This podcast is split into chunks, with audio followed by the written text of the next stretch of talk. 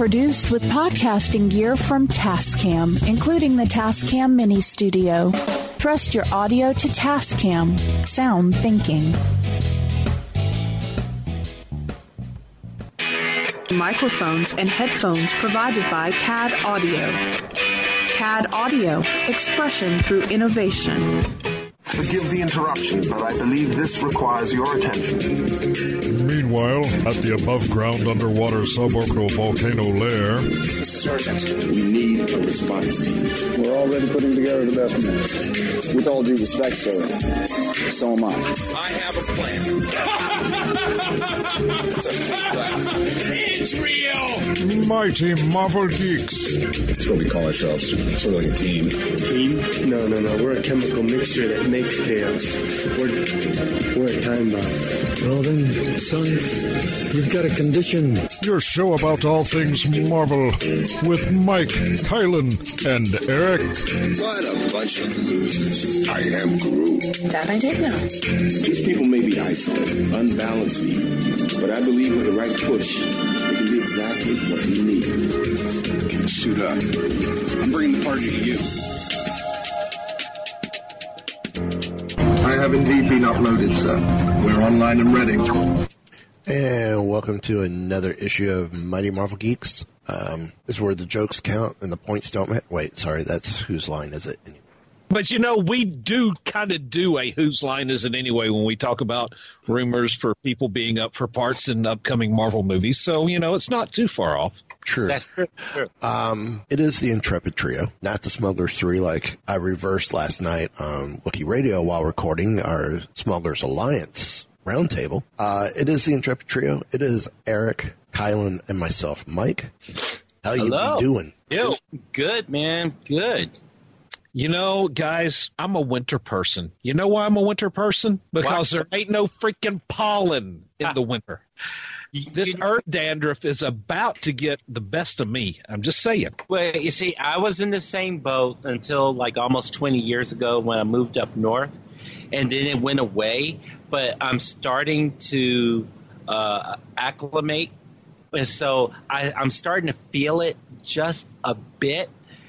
But apparently, northern pollen is du- is different from southern pollen, so I don't envy you for that.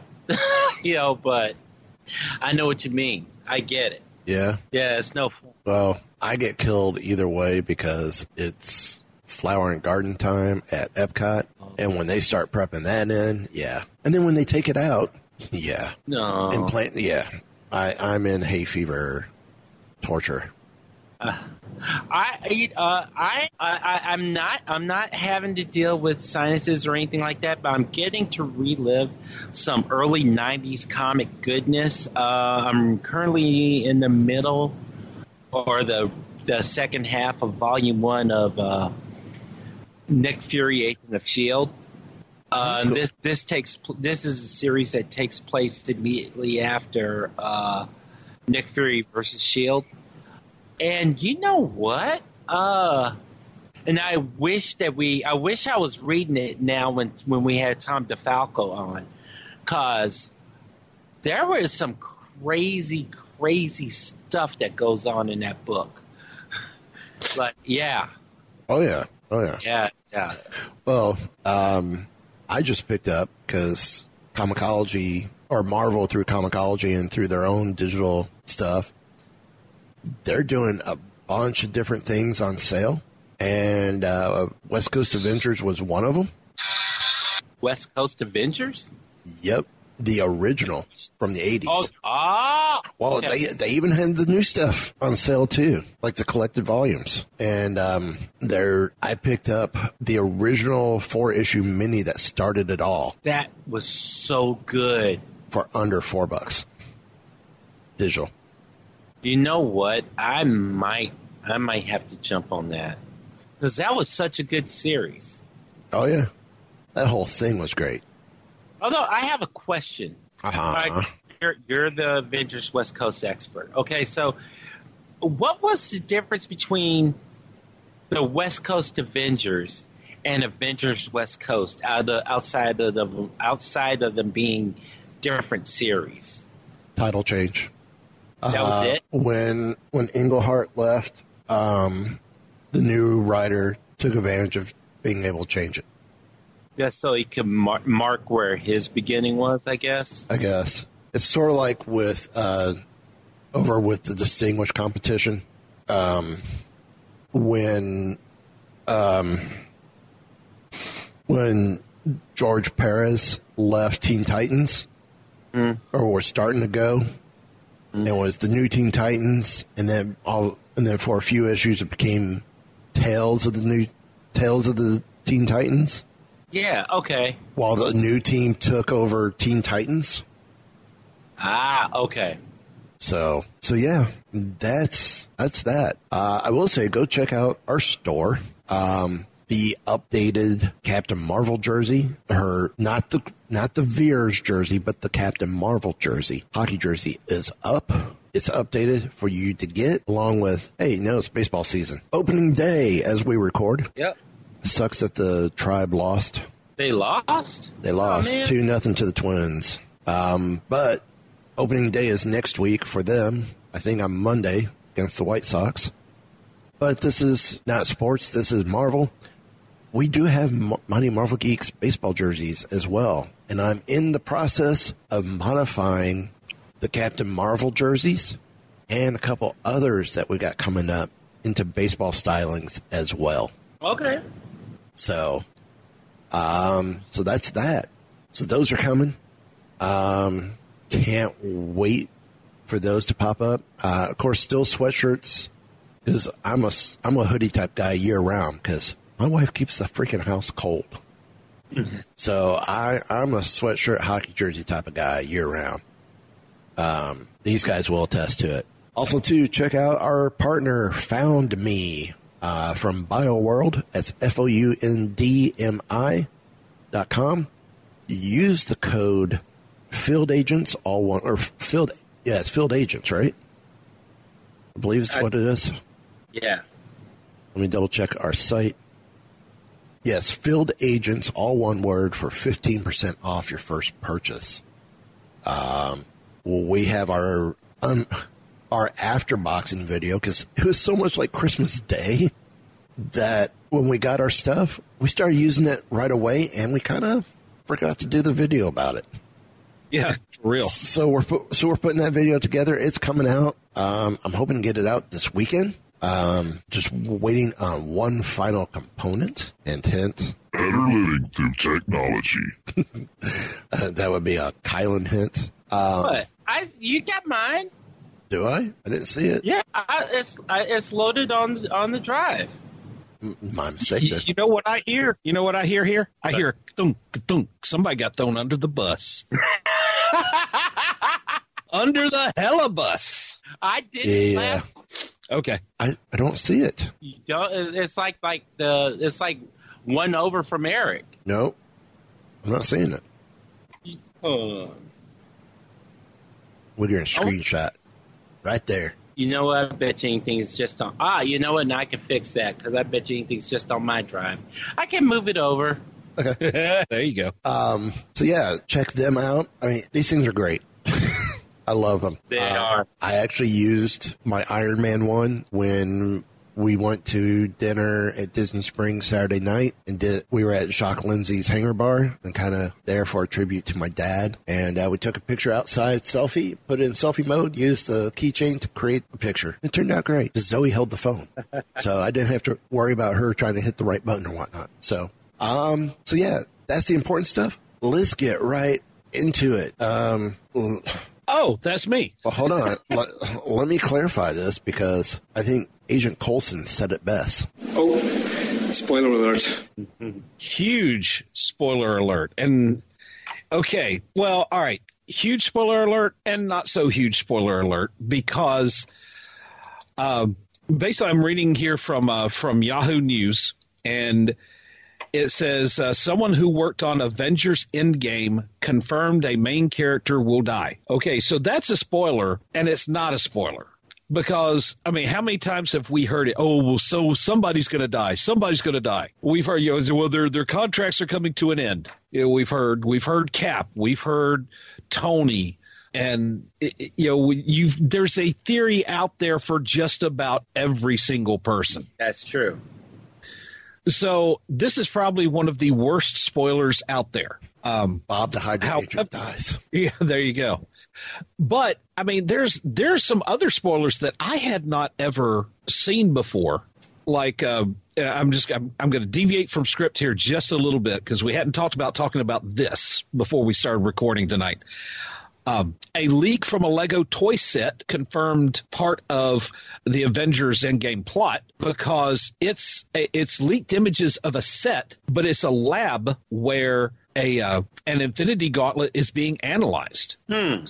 So I mean, it almost looks kind of like um, it almost looks kind of like a Hank Pym style lab. Okay.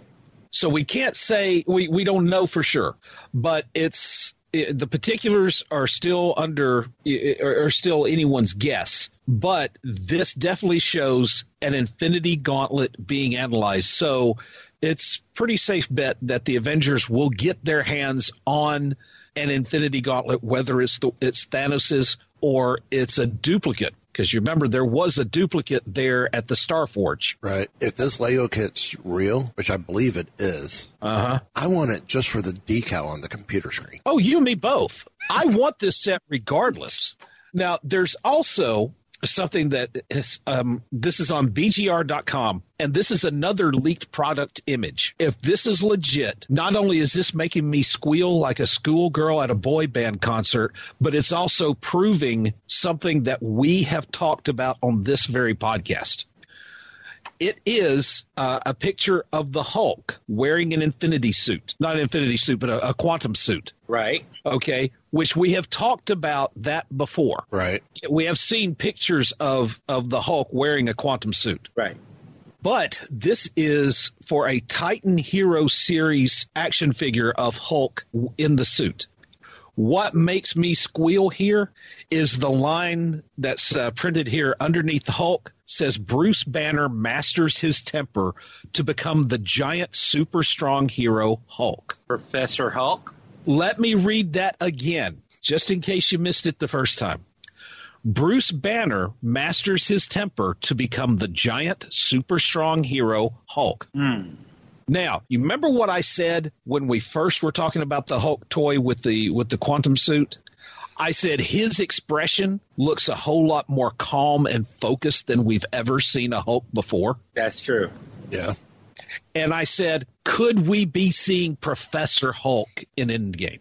It's. I mean, some time has passed. Yeah, I mean, he has said we got to have a long talk. He's talking to Hulk at the at the end of Infinity War. But this this article says, quote, but wait, there's one more thing this toy leak suggests, and it's huge. The MCU embodiment of Professor Hulk may finally be coming in Avengers Endgame. Because they're saying that the notion that Banner might, quote, master his temper suggests an amalgam of Banner and of Hulk. Right. Right. Well, he, he- Okay. here's something else I found over on BGR. Um, that I kind of want to add to your theories. These were some someone from an unedited text from Reddit. And I'm taking Reddit with a grain of salt, especially after the Star Wars merchandise Yeah, I- retail slash movie poster debacle from the other day.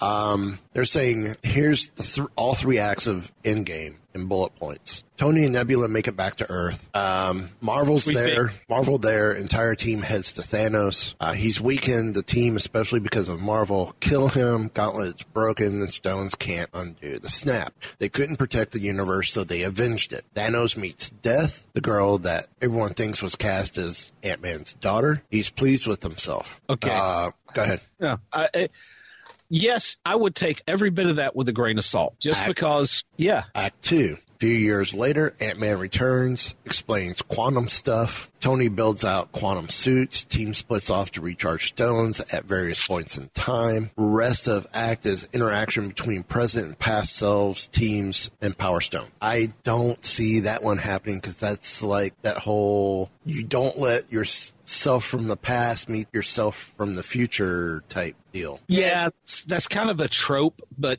not only have we seen that trope work, we've seen it not work. Right. Right. Uh, I kind of like the idea. I, I will be happy if that if it comes out like that. Thanos has been watching the entire time, now concerned that they can undo his plan, begs Death to let him preserve his work. Act 3. Thanos and Outriders attack Avengers headquarters to prevent New Gauntlet from being used. Cap, Tony, Hulk, Quantum away to Wakanda battle using New Gauntlet, only to miss and end up on Xandar after Thanos battle there. Uh, Gauntlet isn't strong enough to beat Thanos. Big fight between those three until Cap, till it's Cap versus Thanos. Uh, Cap is able to use the Gauntlet one last time. Avengers assemble, bring everyone to face him. That's a huge fight scene. In real time, Thanos at Wakanda sees stones weakening from his gauntlet because in his in this timeline he's defeated. Thanos is killed at Wakanda. Cap sacrifices himself, and now the snap never happened. So the events of the movie basically never happened. Doctor Strange does some hand wavy, saying the loop is now closed for the 14th millionth time, and we won. You know, Mm, yeah. I'm with you. I'm with you. Take that with a grain of salt. But I've heard worse. Yeah, I have heard worse. Heard worse. And this, I could see it going down like that. But back to the back to the original article from Yahoo that uh, that I was looking at. Um, this is about a radio interview with uh, MVS Noticias, uh, which was uh, relayed by Spanish language blog Unocero. Uh, it's a voice actor by the name of Sergio Zurita. Now, it's no secret movies that are released in international markets are often dubbed in local languages. Uh, apparently, uh, reportedly voices Rocket in the Spanish language version which I want to hear this guy's voice. I, I do. I just want to see, you know, how, how that guy's voice stands up to Bradley Cooper's. But uh, anyway, uh, we've had rumors going on that at least one main character is going to snuff it at some point in the movie probably at the end. And uh, during Zurita's interview, he says, "quote I can tell you that the movie takes you from laughter to tears. A key character dies." Uh, the actor the actor said this in Spanish language interview that has been machine translated into English. Apparently, they grabbed some of those universal translators from Star Trek. He says, "quote I cannot say more. It's too much. I don't. I do not know if I have already said too much." Uh, let's see. We know uh, we we keep saying you know you know Cap and Tony being the the most likely candidates. Uh, Zurita also tossed out two more names over the course of the interview. Uh, he said, "quote The movie looks intense, good. Uh, Rocket is in another state of mind. Rocket is always angry and throwing a bullet, and now Rocket is brooding. Moreover, there is a time when Rocket is so sad that he does not care to be told in certain ways that it bothers him that they always tell him. That makes absolutely no sense to me. Mm, that's a bad translation. yeah. He said, uh, quote, there's a dialogue between Rocket and, no, I think I cannot say that anymore. Okay. Um, he also says, quote, there are irreversible things. Very interesting, very interesting what happens with Thor. Yeah. So so the question is, well, all right, Rocket is going to be around for Guardians of the Galaxy 3. We pretty much know that. Yeah. There I'm not that worried about Rocket dying. No. Is what he says very interesting what happens with Thor Right. and says there are irreversible things. Now, some people are taking this to mean that Thor dies as well. Yeah. Me, me, I don't think so. Mm-mm. No, what what I'm saying, what I'm thinking is once all this gets reversed, Loki is still going to be dead. Okay. And you know, the every time that we have thought we have seen Loki die, he's not really dead. Right. And so what I'm what my take is on this is that somehow the snap is undone, Right. but it's only what happens at the snap. Everybody that he has killed before the snap Right. stays dead. I, I agree with you. I mean, 'cause So so that would mean that would mean half the remaining Asgardians and Loki. right. It's one snap in reverse formation. Oh, You've been waiting all the time to do that, Uh, haven't you? Yes, I have. I, there there was something that that uh, that Peggy says in one in like the the last big trailer that came out, and she was talking about you know, sometimes you just have to go back. Mm-hmm. Now, and I don't know if this might be a false crumb, but I wonder what would happen if if Steve never. If, what would happen if Steve never uh, joined the army, or what if Tony never traveled to the Middle East, or you know, you know, like you know, these things, the, the, these decisions, they, these were key moments in their lives. Like, what would happen? You know, like I wonder if maybe if the snap is tied to that in some way. You know, you know, what if these in these quantum suits are able to go back to these key moments in their lives, or what if, what if Bruce never decided to to try or was never present for the, well, what if Bruce never decided to experiment with gamma radiation? You know, so all all those moments that changed their lives. What if mm-hmm. those things didn't happen? And how would that affect the future? Like I know we would still get we would still get a Captain America, maybe. What if the Red Skull never found the Tesseract? Exactly. True. No, true. Because if if the Red Skull never found the Tesseract, then you know that that Yeah. that's just a lot of stuff. I don't know. I that that that's something that's kind of been playing in my head too. I- Like along with all these other theories that are out there. I don't know. I don't know. It, it's it's hard for me to. I know that time figures into this, but to what capacity is my question. That's a good question. And, you know, all of a sudden, all the questions that we have about this, 14,605 doesn't sound like that far fetched of a number because you start thinking, you know, all the key events from the MCU over the past 10 years, if, if so much as one of them did not happen, what if Thor, what if Thor never went to Jotunheim? If Thor never went to Jotunheim, he would not have been cast out of Asgard. He would not have sacrificed himself there in New Mexico. What if, uh, and what if, uh, again, if the Red Skull never found the Tesseract, then S.H.I.E.L.D. would never have had the Tesseract. Mm-mm. Loki would not have come for the Tesseract. Mm-mm.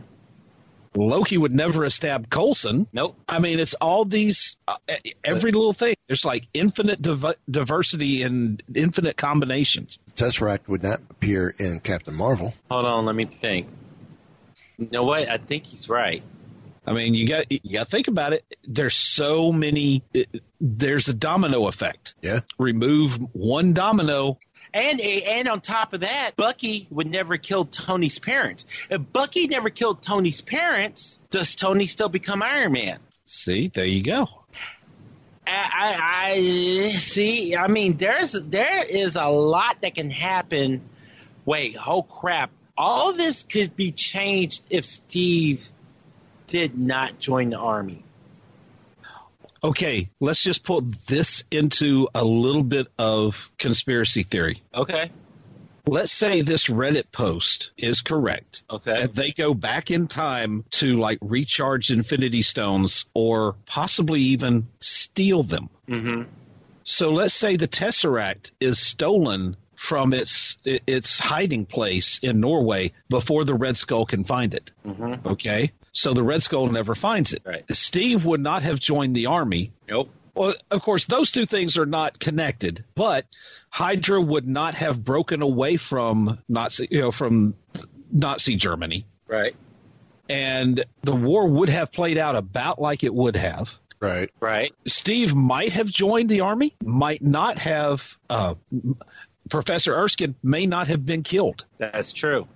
So, what would happen if Erskine mass produced the super soldier serum? And this was actually covered in a what if issue way back in the day. Oh, I want to read that. It was like if, if Erskine had not died, he would have mass produced and he would have you would have literally had the army of super soldiers that, you know, Steve was supposed to be just the first. Right. Right. But you know, you think of it this way. This is all type of stuff that could also be thrown into the rumored What If show coming to Disney Plus. Dude, every time you tell me, every time you mention that, I get goosebumps. Yeah, it's funny how that works. But think about it. The Allies, particularly the U.S. in World War II, with an army of Steve Rogers. Yeah. Yeah, that would have been interesting. And things would have turned out totally different. Yeah. So, yeah, I, I just all those what ifs. I, I think you've got almost an infinite number of show ideas if What If comes to Disney Plus. As I as I said last week, a Marvel What If is a amazing stories for Disney Plus and set in the Marvel universe. Yeah. It can easily turn into that and probably should. And if that's the case, do we try and get Steven Spielberg to sign on to do it or executive produce it? I don't know. Spielberg has an issue with superhero movies, doesn't he? Yeah.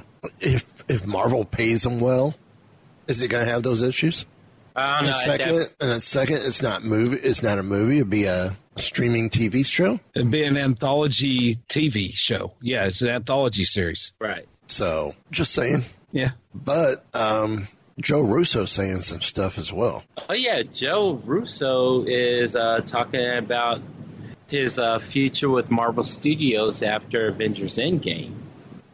Um, and you know, we all been fans of uh, Joe and Anthony Russo's work. You know, they they're responsible for what was initially believed to be impossible, and that was to bring the Avengers to the big screen. They did it in. Uh, they they they knocked it out of the box. That's the only way I could put it. Uh, so, uh, meanwhile, Avengers Endgame uh, pretty much wraps up this story of the Avengers. Uh, does this mean that it's the end for Joe Russo? Uh, here's a quote. Here's a quote from Joe Russo. The door is always open. Everyone at Marvel is like family to us, Joe Russo told Box Office Pro. We grew up reading comic books, and these stories are incredibly open to us. Anything that moved you as a child or spoke to you as a child has an emotional resonance you carry with you your entire life. It's very hard to find a story that can speak to you the same way it did when you were younger. He goes on to say, We love Marvel. We've had an incredible experience with them. It's why we've made four movies in six years with them. They're like family to us. I think they do a great job of separating church and state, where we're focused on the projects we're focused on, and someone else will focus on those other projects. We'd work with them in any capacity moving forward, and we value as much as anything in our work in our work life the quality of the people we're around and the quality of the life that we have when we're working with those people. And that's A plus plus when you're working with Marvel. So it's not uh, he it doesn't seem that he's shutting the door as far as you know that they're done after Avengers. Uh, they're open to whatever may come. And for all we know, they may already have something else in the pipeline. But they obviously, a lot of people are being coy right now, and people being pretty tight lipped uh, prior to Endgame coming out. I think that we're going to see more from them. I really do. Uh, I, I don't know. That's just uh, the the way that he keeps going round and round, saying the same thing, uh, especially talking about how he Marvel working with Marvel and being uh, uh, connected to the company is that they're like family. Mm-hmm. I, I, I, I that just kind of screams, you know, if there's something else that they, that they want us to do, we're going to do it. I say now that it's back, let them take a crack at Fantastic Four or X Men. I think they could do a fantastic job with the Fantastic Four. No pun intended, believe it or not. Um, because and, and we were discussing this, and Mike, sometimes I'm just I'm going to call it. You should just start recording without telling us. Yeah, because some some great conversations happen before you cut the mic on. You, you know, if we do that, it may just turn into Patreon exclusive bonus material. Oh, there you go. You you want to hear our ramblings from the lair, Mighty Marvel Geeks, deep from the lair on Patreon. Because I am trying to figure out things to rework Patreon with, and that would be it. Well, the thing, well, just to kind of highlight our conversation, was the thing about the Fantastic Four. You can almost make this a non super powered version of the Fantastic Four and mm-hmm. still make it really good. Yeah. Because, well, for one thing, Reed Richards, yes, he has superpowers. Yes, sometimes they enhance what he can do as a superhero, but Yeah. he is a genius first and foremost. Oh, yeah. Yes. So, and the and another part of the conversation: who is smarter in the Marvel universe? That was an awesome discussion. That was an awesome Yeah. discussion, and and to nutshell that one, there are a ton of geniuses that were that are in the Marvel universe and in the MCU. But the thing, I don't get involved in the who's smarter because in the end, it really doesn't matter. Because what does matter is their particular wheelhouse. Right. Okay. Stephen Strange, go ahead. No, go ahead.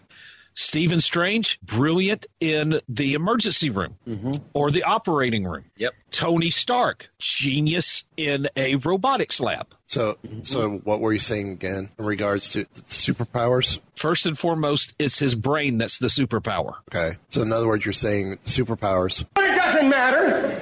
It just doesn't matter. It just doesn't matter. Well, it does matter because he can reach the things on the top shelf a whole lot easier. That's true. It's like, where did I put that ultimate nullifier? Oh, it's three stories up there on the shelf. Not a problem. And and he's able to write out like these super complex formulas with both hands on a huge board going Yeah. to each other. Which Yeah. uh, I tried doing that one time when I was a kid, and no, no, No. So no, but again, the whole part of the genius is, like I said, Stephen Strange, brilliant in an operating room. Tony Stark, brilliant in a robotics lab. mm-hmm. Have them switch places and they're fish out of water. they are. Yeah. Doesn't mean one is uh, any less intelligent than the other, but like you said, it's all about what wheelhouse are we talking about. Yeah. Yeah.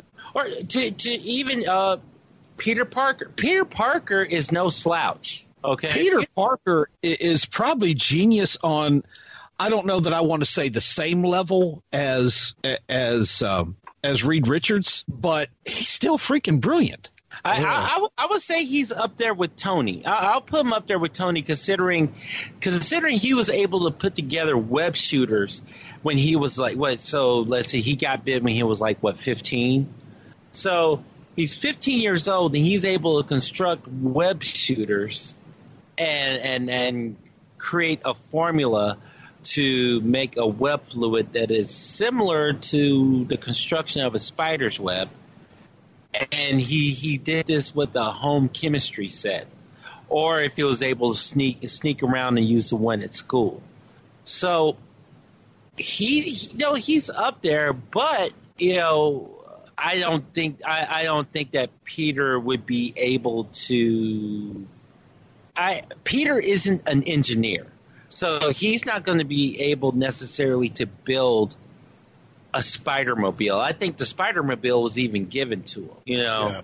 Mm-hmm. that doesn't mean he's not he, he's not you know intelligent, but that's just not his wheelhouse. I think if they do the Spider Mobile, it needs to look like the Mego Spider Mobile. Oh A- yeah, as we see it, yes, as we see it in Spider Man Into the Spider Verse. yes, yes, it, that, and that needs to happen. I mean, they kind of touched on it in um, Ultimate Spider-Man. Yeah, he he had he had one that was similar to that, and I mean in the most uh, in the most recent uh, Marvel Vehicles Owner's Manual, the uh, the the Spider Mobile is in that too. yeah. Well, while we're in this direction, um, you know, Chris Evans has has stated that he has turned down the role of Captain America twice. Was like, Cap turned down the role twice. Apparently, the first offer was a nine film deal, and he turned it down. Then he came back. Then the studio came back with a six film contract, and he passed again. He accepted an invitation to visit the studios back when the company, newly purchased by Disney, was still out of Raleigh Studios, Manhattan Beach Complex, but made it clear he wasn't planning to change his mind.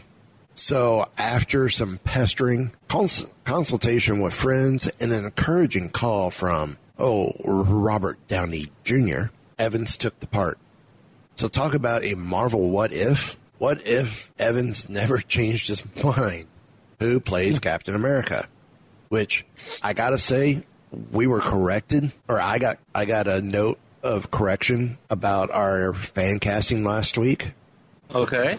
Mendelsohn can't play Doom because he's already Talos in Captain Marvel. That's Oh, double dip. So, um, so who who do we go with Well, for for John- Captain Marvel? Well, go ahead. Well, you, are you well? John Krasinski was on the short list at that point, but that was that was like towards the end of the Office, and he really proven himself. You know, it, it, it was hard for me. I, I I was really struggling to see him as Steve Rogers, whereas I could definitely see him now, especially after seeing him in. Um, in uh, Jack Ryan in the Jack Ryan series. Right. So I, I'm willing to see him. I could see him as Steve Rogers. Uh, would he have would would he necessarily have the same presence as Chris Evans? I, I don't know. He comes close, you know. He kind of has that boy next door demeanor to him that Chris Evans has, but as Chris Evans grew into the character, he, like I said earlier, he embodies Steve Rogers now. Right. And and I, the thing is, I just believe that's who he is. You know, it's not him trying to play a role uh, and bringing it from the screen to his personal life. That Chris Evans is this world's Steve Rogers. I, I, that's just how I see it. Oh, I I agree, but it's the story that's underneath this that I think has more of Oh, my yeah. interest. Mm-hmm. Movies you never realized inspired the MCU. Oh yeah, okay. Number one, Beauty and the Beast. How? What movie did this inspire? Thor. The scene when Thor sacrifices his life to save the people of impossibly small town New Mexico, and then he's reborn when Odin deems him once again worthy of his magic powers and hammer. Um, it's kind of similar to when Beast makes a similar sacrifice and then receives that magical rebirth.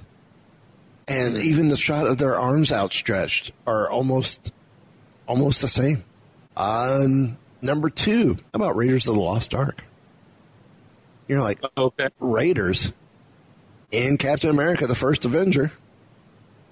There's a scene where Red Skull grabs a Tesseract and is melted into blue energy goo. Sound familiar? How about when the Nazi bad guy bad guys start melting after they open the Ark of the Covenant? I can so totally see that. Number three, a matter of life and death. And this ties in with Captain America, the first Avenger. Um, in the end of First Avenger, Steve and Peggy are saying their emotional goodbyes over a radio. And it's taken from the beginning of A Matter of Life and Death, which is a movie about a pilot who falls in love with the woman he speaks to over the radio as his plane goes down, only to discover he miraculously survives the crash. Well, so did Cap, but it took him a while. Yeah. Because, you know, Cap, he was just cold as ice. Oh, oh, dude, dude. What? Now when I hear that song, I'm gonna. Rogers went down and the. There you go. Uh, number four, the uh, the usual suspects Yep. relates to uh, Guardians of the Galaxy. Uh, when the Guardians space lineup of the team is pretty much exactly like the one in Usual Suspects, and both I- I- and both uh, scenes serve the same purpose. Yep. I totally. I have to admit, when I first saw, like, you remember how, like, in the trailer, you know, it shows them kind of walking out you know, in the line there. I, I totally saw that scene in my head.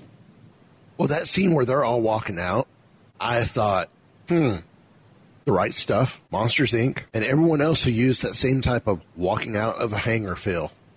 Oh yeah, But Yeah. with the lineup, I mean, usual suspects. that was totally usual suspects.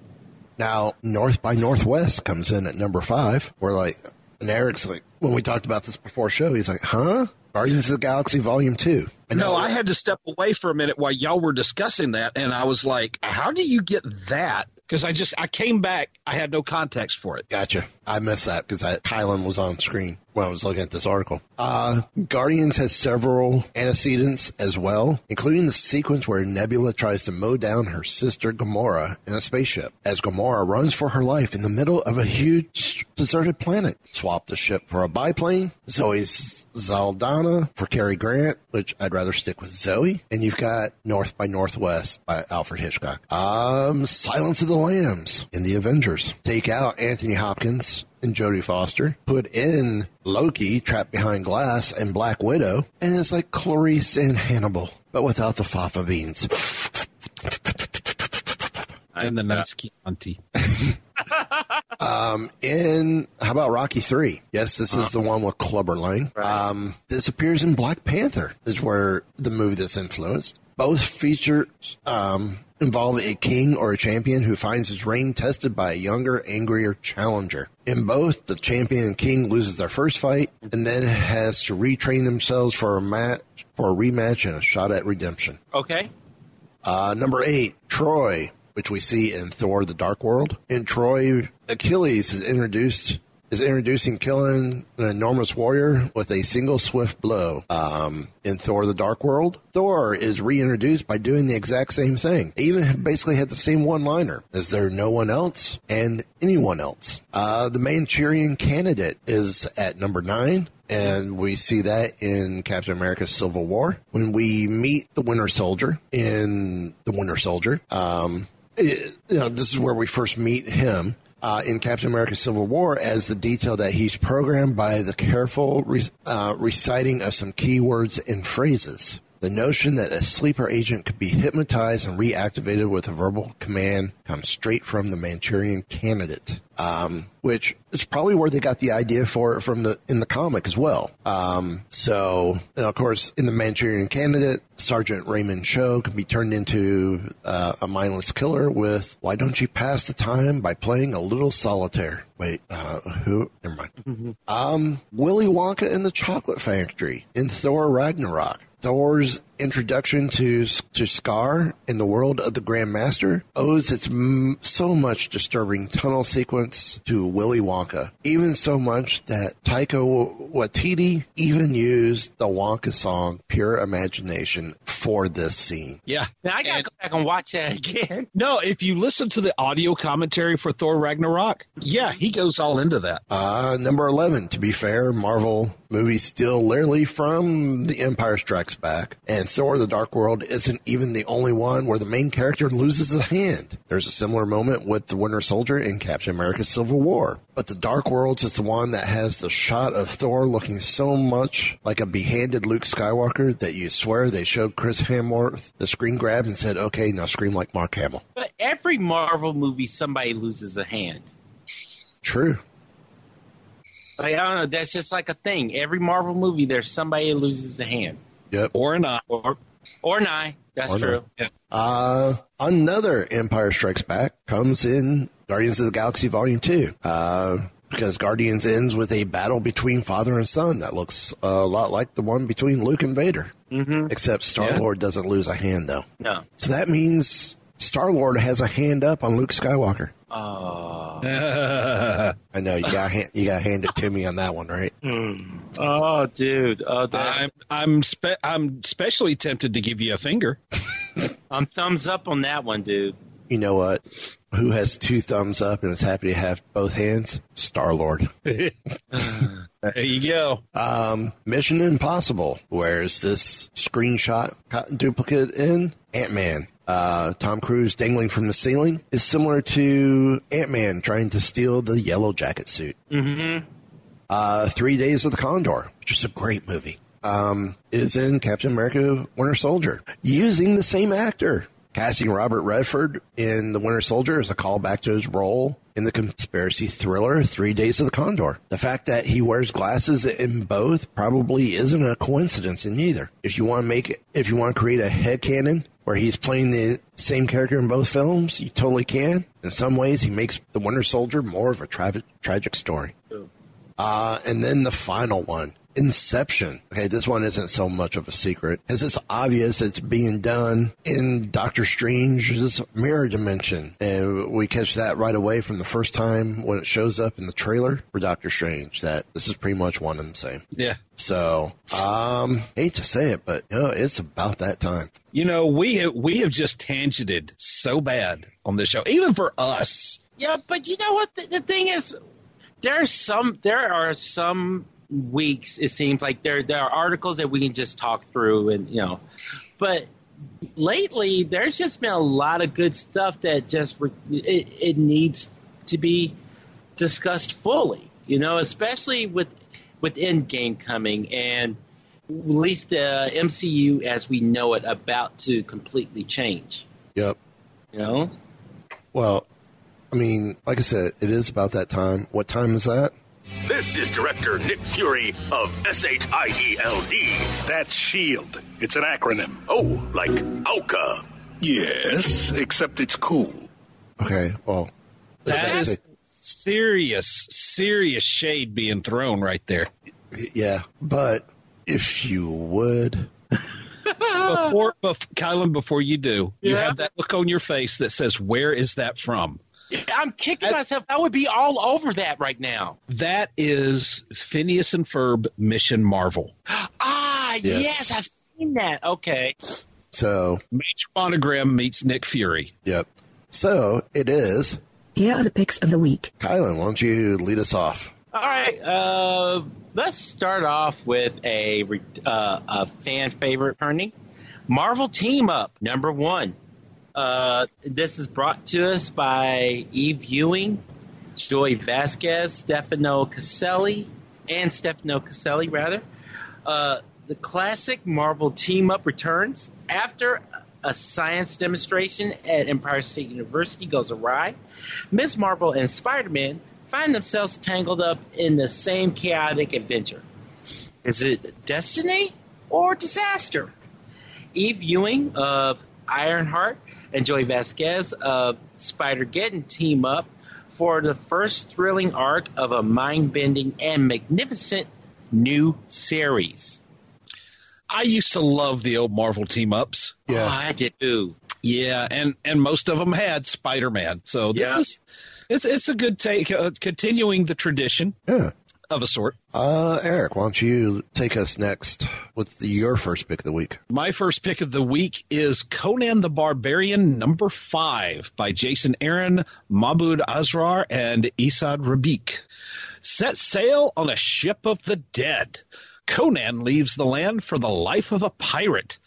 Did, how did he survive disaster during the most ominous voyage of his life on a ship surrounded by dead men? And the Crimson Witch's dark plans for King Conan become grimly clear. Plus, the fifth chapter in the all new Conan novella Black Starlight, begun in issue number one of Conan the Barbarian. And I could have sworn that we have picked this before. It sounds familiar. Yeah, it does. Yeah, but you know what? We're going to keep picking it until it actually hits the shelves. Yeah. We've done this before, we'll do it again. Well, my first pick is Spider Gwen, Ghost Spider. Uh, it's by Sean McGuire, Takeshi Mitsuya, Miyazawa, and Bingo.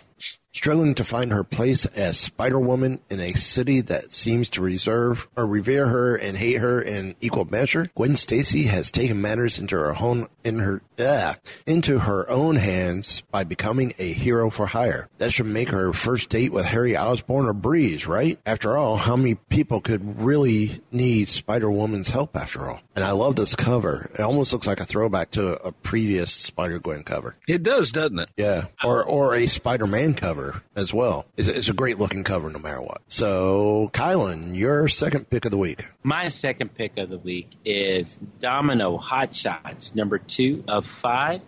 brought to us by Gail Simone, David Baldeón, uh, R.B. Silva, and R.B. Silva Demarta. Uh, yeah, Demarta. I I don't know what the difference uh, who, if they're the same person or they just got their name mentioned twice. But now with 100% more Deadpool, six undercover, highly trained, armed to the teeth women are hunting a device from space that changes life as we know it. Wait, who invited Wade? Okay. He might have invited himself, to be honest with you. This is true too. Um, Eric, your second pick of the week. My second pick of the week is Star Wars Solo adaptation number seven of seven by Robbie Thompson, Will Sliney, and Phil Noto. The final showdown. Oh, I'm sorry, that's the final countdown. Han Solo is out of options and out of allies, and Dryden wants him dead. Will Beckett's double cross be Han's undoing? Will Han do the right thing despite that it could cost him and Chewbacca their lives? Find out the thrilling conclusion to Solo, a Star Wars story featuring material not seen in the film. Okay. My second pick the week come from comes from Ta-Nehisi Coates, Adam Kubert, and Alex Ross. It's Captain America number nine. Captain of Nothing continues. No costume, no shield, trapped behind bars with a thousand villains and killers who would like nothing more to, than to see him dead. Steve Rogers fights back, and he could do it all day. Sounds like a t-shirt. I'm pretty sure it is. Captain America can do it all day. oh boy. Eric doesn't seem too thrilled about that one. He's trying not to think about what the what, what that could actually mean. Uh, um, the mind boggles. There should be a little spinning wheel there on, on my forehead, just so you know, processing, processing, or like the old hourglass animation that kept turning over and over Yeah. and over. You Yeah. So, Kylan, back to you for your final pick of the week. My final pick of the week is Major X number one, brought to us by Rob Liefeld. Uh, so, who is Major X? This new player enters the Marvel Universe, and the X Men are in his crosshairs. What is his vision? how can the man known as Cable hope to stop him? Writer artist Rob Liefeld introduces a new wrinkle in the saga of Marvel's mightiest mutants. The mystery of Major X continues in issue two as he forges a union with Cable and races against time to save humankind from certain devastation. Okay. Uh, Eric, your final pick of the week. My final pick of the week is Deadpool number 11 by Skottie Young and Scott Hepburn. Deadpool, boneless and extra crispy. Good Night has removed Deadpool's bones. What has Good Night been doing since Deadpool killed his parents? I know the answer. It's it's kind of messed up, you guys. Yeah. Well, my final pick of the week is from Karen Gillian, Angel Unz- Unzueta, and Gerald Perel. It's Star Wars number 64, getting close to the end of Karen Gillian's run. Because he's done, what, 66, 67? Or is it 65? I think it's 65. I don't remember. The Scourge of Shu-Torun, or Sh- Shu-Torun, Part 3. Leia leads her covert team deep into the heart of the royal palace of Shu-Torun. Benthic leads the partisans deep inside the hor- horrific edifice of the Spike. A rebel victory could cripple the empire for good. A little scourging is a is one thing, but the death of a planet sounds like revenge on Leia's part to some Mhm. extent. Oh yeah. So, um, that leaves us with Kylan's MU pick of the week. Yeah, I uh, I went with a deep cut kind of sort of. Uh, thinking about Marvel Team Up. Uh, this is taking it all the way back to 1972, Marvel Team Up number 40. Uh, it features Spider Man and the Sons of the Tiger. Uh, martial arts masters, Sons of the Tiger, join Spider Man to take out the Crime Master. Uh, we had three letterers on this book Gaspar Saladino, Irving Watanabe, and Karen Mantlo. Uh, the penciler is Sal Buscema. The anchor is Mike Esposito. editor is comics legend Marv Wolfman. Colorist is Janice Cohen, and the writer is Bill Mantlo. And that's from December 1975. Interesting. Great pick. Uh-uh, thanks. So, um, well, we got a few more moments. Any final thoughts? There is a rumor out there that Mark Hamill is being considered for a role in Guardians of the Galaxy Volume 3 Yeah. as guy who created Rocket. Ooh. Oh, Okay. I'm down for seeing Rocket's origins, Well, there's or at least where he came from.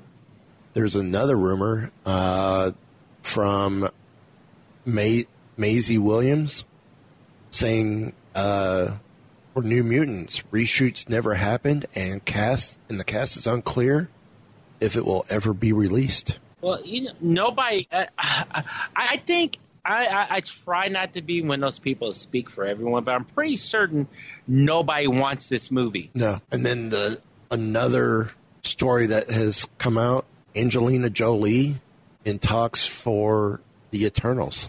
That's gonna be awesome, dude. Uh, I think I I think that I you know I I've liked her in other comic ge- uh, comic slash geeky properties. Wanted, she Uh, was great. Yeah. Oh yeah, and um and uh, her run as uh, Lara Croft was uh, was really good too. Yeah. So you, she she gets it, you know. And I think you know she's not one of those actors that's just oh hey you know I still want to be cool so I should do a comic movie. Know she I believe she's somebody who's genuinely interested in the genre. You know, so I I, I think it'd be awesome to see her as part of the MCU. Yeah. Uh, any other final thoughts? Mm, no, I just want to go back and watch Phineas that uh, episode of Phineas and Ferb again because that was so good. Yeah. Yeah. Well, if that's going to be about it, then uh, I'm just going to say Thursday, if you would please. I've prepared a safety briefing for you to entirely ignore. And, uh, you know, we shall.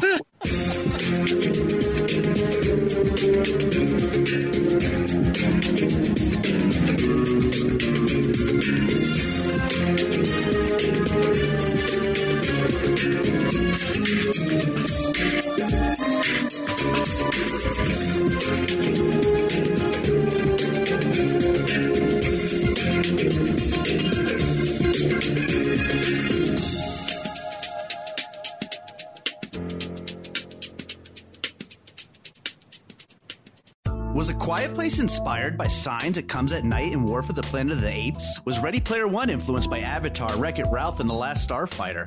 Is the Hurricane Heist more influenced by Sharknado or Geostorm? These are the kinds of questions my guest co hosts and I discuss on my podcast, Piecing It Together. Every week, we look at a new movie and try to figure out what other movies inspired it. Whether it's the story, the character development, tone, or even use of music. Every movie was influenced by something that came before, and we want to figure out what.